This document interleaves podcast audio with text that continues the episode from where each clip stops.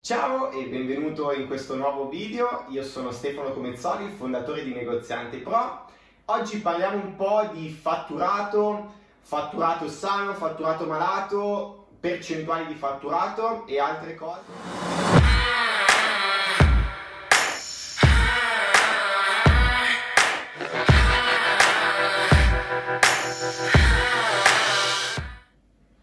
Bene, per cui L'ultima volta abbiamo parlato della percentuale di fatturato che dovrebbe dipendere dai vostri già attuali clienti, dalla percentuale di fatturato che dovrebbe dipendere dai nuovi clienti e del perché è importante che la maggior parte del vostro fatturato dipenda dai vostri già attuali clienti e non dai nuovi clienti.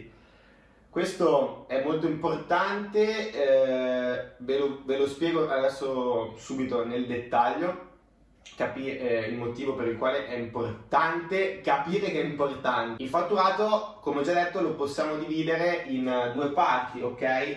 Per cui se abbiamo un dato 1000, ok, sarebbe opportuno che il 70% derivi dai nostri già attuali clienti e il 30% derivi da eh, quelli che sono i nuovi clienti che acquisiamo tutti i giorni costantemente su base quotidiana. Ovviamente più è alto questo, questo numero meglio è perché significa che avete un business autosufficiente, ok? Che si sostiene quasi senza avere la necessità di eh, dover acquisire nuovi clienti costantemente, ok? Per cui più alto questo dato, più il vostro negozio, più la vostra attività è solida. E ovviamente ci sono diversi motivi, no? Perché vendere ai vostri già attuali clienti è molto più semplice, perché con questi clienti avete già un rapporto, eh, vi danno già fiducia, sanno già eh, qual è la vostra idea differenziante, vengono da voi eh, rispetto ad andare da qualcun altro, rispetto a stare a casa, perché sanno che da voi possono trovare determinati prodotti, determinato servizio, determinate cose, ok, che devono essere rispecchiate dalla vostra idea differenziante. Mentre nuovi, vendere nuovi clienti è sicuramente più difficile perché non vi conoscono, non sanno che prodotti tenete, non sanno qual è la qualità del vostro servizio, non sanno ancora magari perché dovrebbero scegliere voi rispetto a degli altri, per cui c'è una certa diffidenza iniziale e sicuramente una cosa che incide e quella che incide più di tutti è il costo di acquisizione clienti, quello che viene definito il CAC, ok? Costo di acquisizione clienti, in realtà sarebbe Customer Acquisition Cost in inglese, però vabbè, perché come sapete io sono inglese.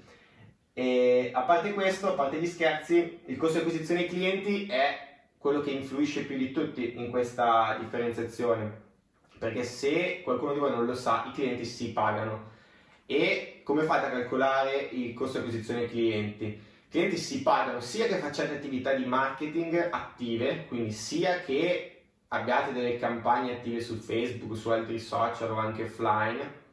Quindi basta calcolare il costo di quelle campagne per capire quanto vi diviso il numero di clienti che vi portano, per capire qual è il vostro costo di acquisizione per singolo cliente ma anche se non avete delle campagne attive di marketing, delle campagne attive di acquisizione cliente, dovreste calcolare il vostro costo di acquisizione cliente sulla base dei costi che avete per tenere aperto il vostro negozio. Per cui l'affitto, le bollette, il personale, tutte queste cose dovrebbero essere sommate diviso per il numero di clienti che vi portano e quindi magari fare una somma delle spese mensili che avete, diviso per il numero di clienti me- nuovi mensili che avete ottenuto quel mese e allora riuscirete ad avere un rudimentale costo di acquisizione clienti. Questo è molto importante perché solo conoscendo questo numero voi potrete sapere se state guadagnando o meno su un cliente e soprattutto quando inizierete a marginare su quel cliente perché magari se avete un costo di acquisizione cliente che è superiore al valore della prima transazione che questo fa con voi, voi dovete cercare di fare il possibile per tenere quel cliente all'interno del vostro punto vendita più e più volte, soprattutto per far aumentare la spesa che quel cliente ha nel vostro punto vendita. perché state acquisendo quel cliente in perdita, ovvero quello che lui spende la prima volta da voi non serve a coprire i costi che voi state pagando e sostenendo per aver portato quel cliente all'interno del vostro punto vendita. Per cui se non avrete una seconda, una terza, una quarta vendita, voi state semplicemente, semplicemente muovendo dei soldi, però in realtà ci state, state perdendo, perché se state spendendo 50 euro per acquisire un cliente e quando questo entra all'interno del vostro punto vendita spende solo 30-40 euro, capite benissimo che state perdendo 10-20 euro per ogni cliente che sta comprando da voi. A voi sembra di guadagnare, in realtà no, state perdendo dei soldi. Se però poi il valore di questo cliente, o il cosiddetto lifetime value, nel corso del tempo è magari di qualche centinaia di euro, voi sapete che potete permettervi, se avete abbastanza cassa, se avete abbastanza liquidità, di perdere quei 10-20 euro sulla prima transazione per poi andare a monetizzare il cliente alle successive transazioni, quindi nelle settimane successive, nei mesi successivi. Voi dovete capire per cui quanto ci, met- quanto ci mette il cliente a tornare da voi e quindi quanto ci mettete voi per rientrare nella spesa, per rientrare nel costo di acquisizione che avete eh, sostenuto per acquisire quel cliente. Quindi mettiamo il caso che voi pagate 50 euro per acquisire un cliente, il cliente viene da voi la prima volta e spende 30 euro, ok? Voi siete in debito di 20 euro.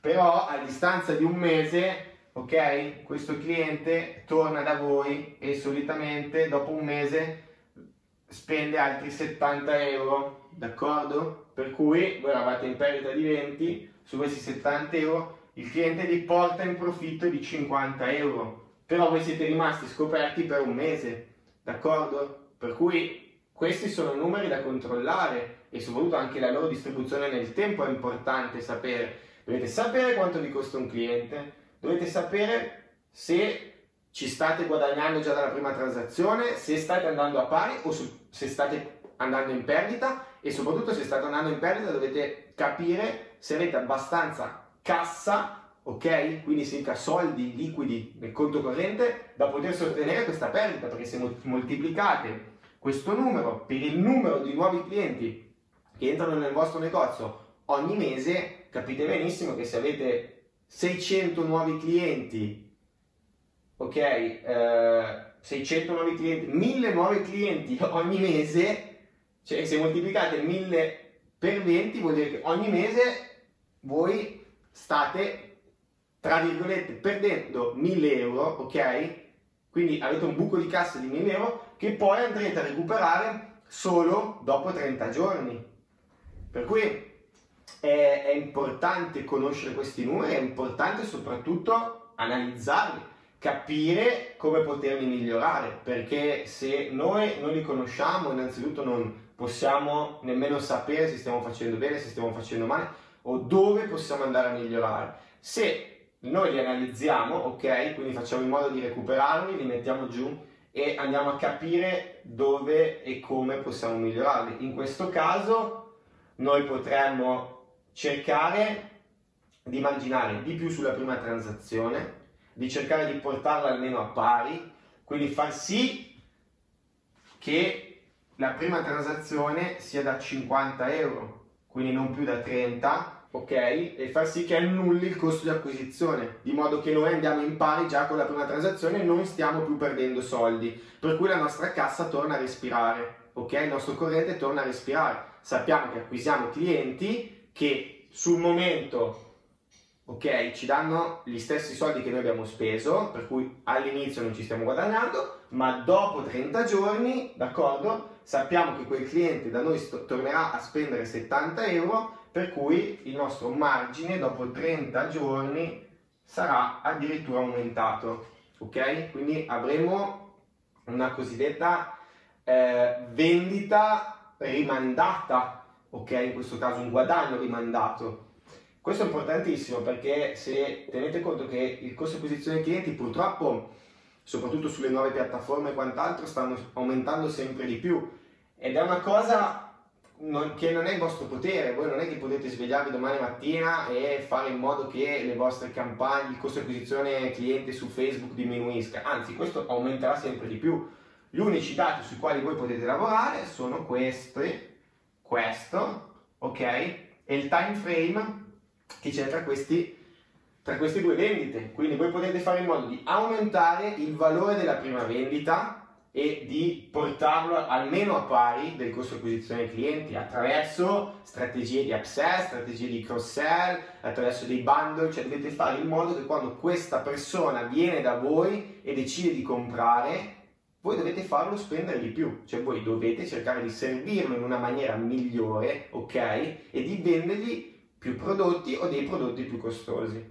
Poi, stessa cosa deve essere ripetuta ovviamente quando ritorna, e anche qui dobbiamo cercare sempre di aumentare la transazione. E tra le due vendite un'altra cosa che possiamo fare è quella di accorciare il tempo che c'è tra queste due vendite. Quindi aumentare la frequenza di acquisto e quindi magari aggiungere un'ulteriore vendita qua nel mezzo. Per cui fare in modo che il cliente torni ulteriormente da noi torni un'altra volta da noi a comprare e anche se la spesa magari inferiore, quindi anche se venisse a spendere solo 10 euro, ok? Questo però aumenterebbe drasticamente i nostri profitti, perché per ogni cliente noi andremmo a guadagnare 10 euro in più, che se lo moltiplicate per il numero di clienti che avete, ovviamente viene una cifra spropositata e capite benissimo che 10 euro a cliente in ogni 15 giorni su una base annua è un numero veramente veramente importante e quindi